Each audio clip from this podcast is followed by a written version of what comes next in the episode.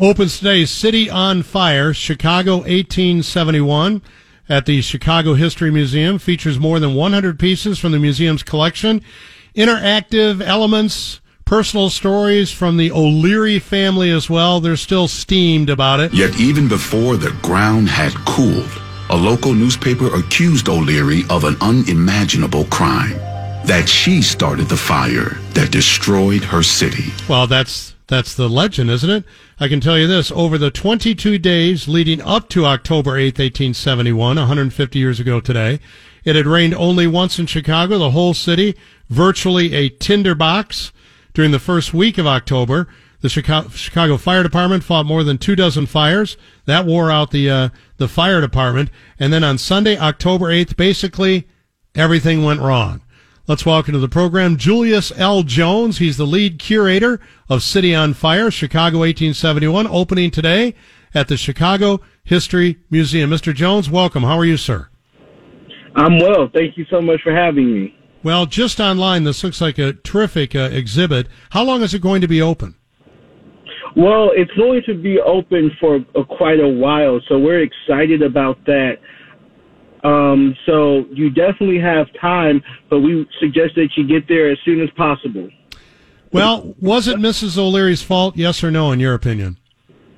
Oh, absolutely not. And so one of the myths we wanted to disprove was this myth about Mrs. O'Leary and her cow. The fact of the matter is, is that Mrs. O'Leary was in bed um, when the fire happened, and additionally, we know that the the story is just simply unlikely, and in large way, as the clip you played alluded to, is really a much deeper story about uh, blaming people like Mrs. O'Leary, immigrants, um, non-English speaking Catholics, uh, for the city's problems. How did she wind up uh, in the grinder for this? Was it the media? Well, in a lot of ways, uh, yeah. You know, uh, a newspaper a columnist who later admitted uh, that he he had kind of made up this story because it was, uh, you know, interesting and grabbing headlines. Uh, you know, uh, really sort of propagated uh, the myth. I mean, the bar, the fire did start in and around her barn, and additionally, her home actually survived the fire. So many people thought it was a bit you know, too clever that, um, you know, her home survived, but so many were destroyed. This is a delicate question. I know people died, many, I think 300 or so. Nothing compared to the Peshtigo fire up in Wisconsin. But um, when you look back 150 years, because we got a fresh start after 1871 with new building codes, and we could lay out not only wider streets, but alleys to uh, facilitate the removal of garbage and the grid system here in Chicago. Was this a net gain historically for the city of Chicago, the fire? Oh, absolutely. I think many people saw this event as an important one that allowed Chicago to grow. There was a nickname uh, that we used to use for Chicago and not so much anymore called the Phoenix City and you know, like the mythical bird, Chicago had burned, but it had risen from its ashes stronger and better. And so there's a deep sense of boosterism connected with this story that while the fire was a tragic event, ultimately it did not stop Chicago.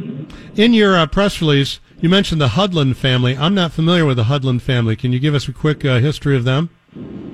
Yes, uh, the Hudlins, uh, Anna, Elizabeth, and Joseph were an African American family that lived uh, just outside of the burn district, and they were noted for their heroism during the fire.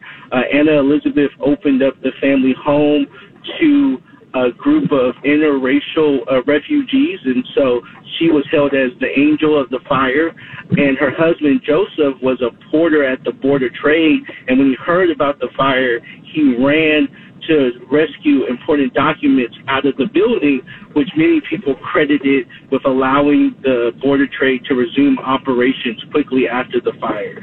So both of them were heroes um, and, and celebrate it in the media aftermath of the event. I understand that you have a, uh large scale reproduction of what is is it called a cyclorama painting, which hasn't been on display since the 1893 World's Fair. It's 50 feet high, 400 feet long, on display at the Chicago History Museum. No, so what we actually have is a one tenth scale of that. Um, we simply did have the, a space um, for that, um, and so and, it, and it's a study, which is almost like a draft in in art. And so what we discovered this in our collection, um, and it was painted as sort of a guide for the artist who would paint the larger one. So the one we have on display is 40 by uh, 4 feet, um, and it's a very visually impressive uh, piece of art that gives you a lot of great detail and has a lot of fascinating information within it about the buyer. Mr. Jones, are you finding that crowds are coming back as we get to hopefully uh, further down the road from this pandemic?